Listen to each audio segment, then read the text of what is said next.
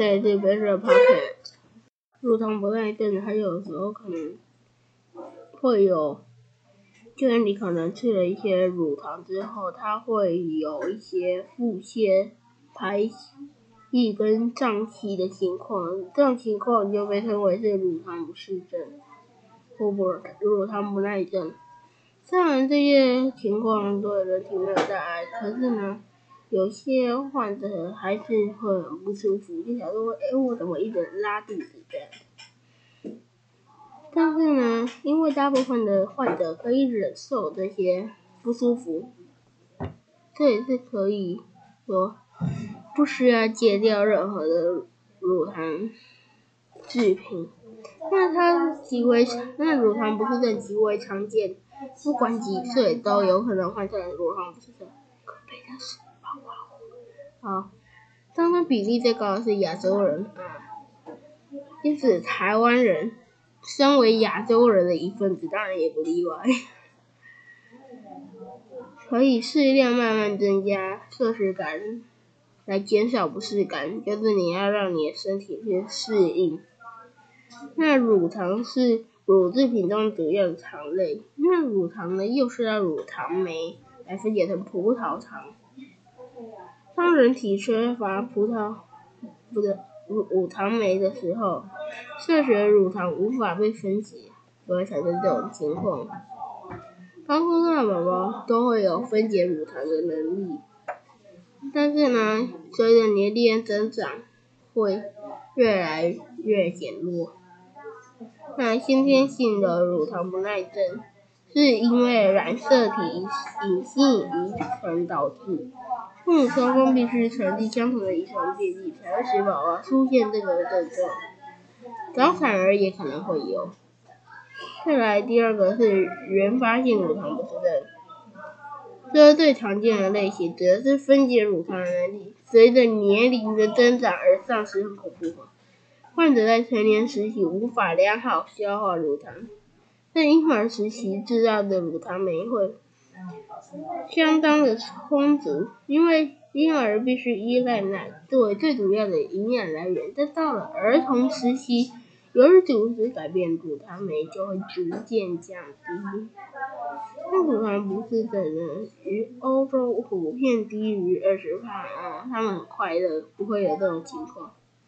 而在亚洲的覆盖日呢？嗯，六成到八成很惨。DNA 也影响了。原发性乳糖不耐症的机制很惨。再来最后一个，日发性乳糖不耐症。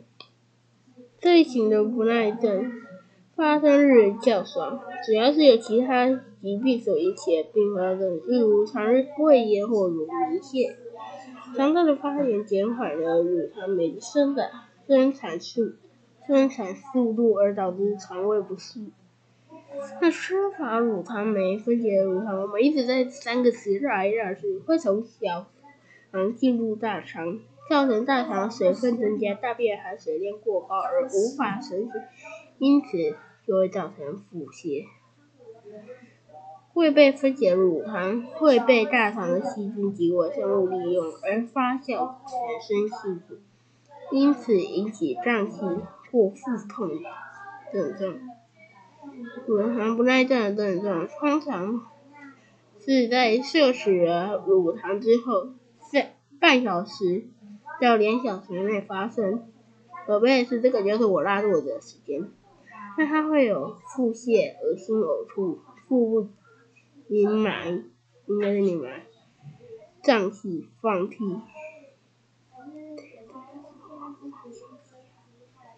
小时候该看医生呢？如果在摄取乳制品之后，经常出现乳糖不耐症的症状，除了能替代乳制品的饮食，也可以咨询医师，特别是骨质疏松。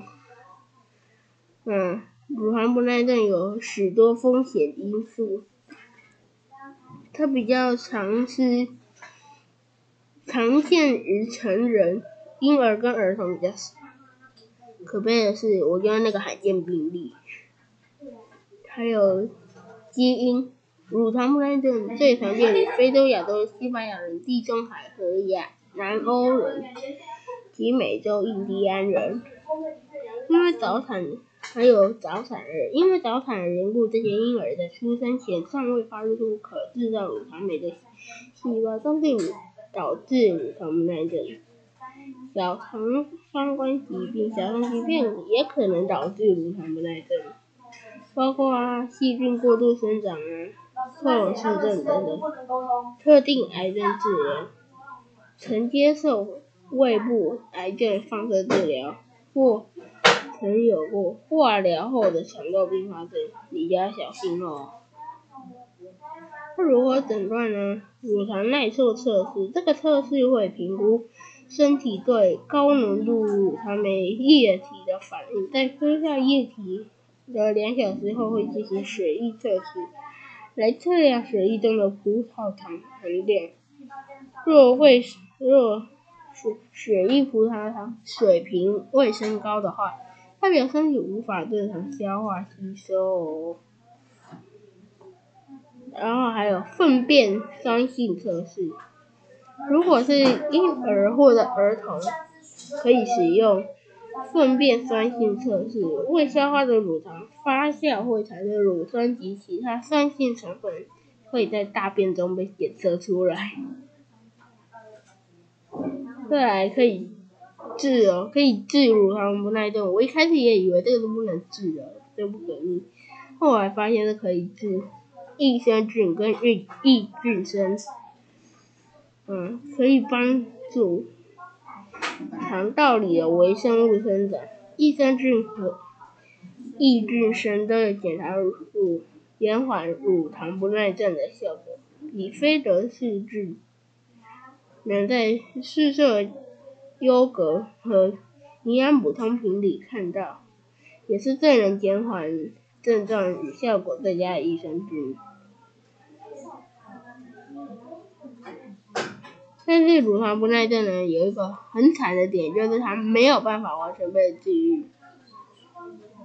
所以呢，嗯，就是不要吃太多乳糖就对了。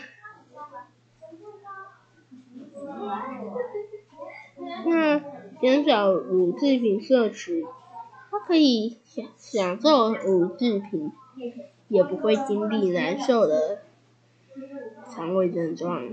患者可以试着让身体慢慢适应乳制品，尝试增加自己对乳糖的耐受性。另外，比起低脂或脱脂乳制品，一些人反而更能接受全脂全脂乳制品，全脂牛奶跟 cheese。那你可以选择低乳糖或者是零乳糖。喝牛奶时搭配别的食物，减慢消化过程。尝试各种乳制品，因为每种乳制品的乳糖含量不同啊，你总不可能说每个都一样。较硬的 cheese 乳糖含量较少，优格这种发酵过的乳制品也是比较少的哦。那。如果你要运动增肌的话，你想说，那我不能喝乳清怎么办？因为你可以喝豆浆，那匪夷所思哈，豆浆反而有更多营养。好，那今天的 podcast 就到这边，大家拜拜。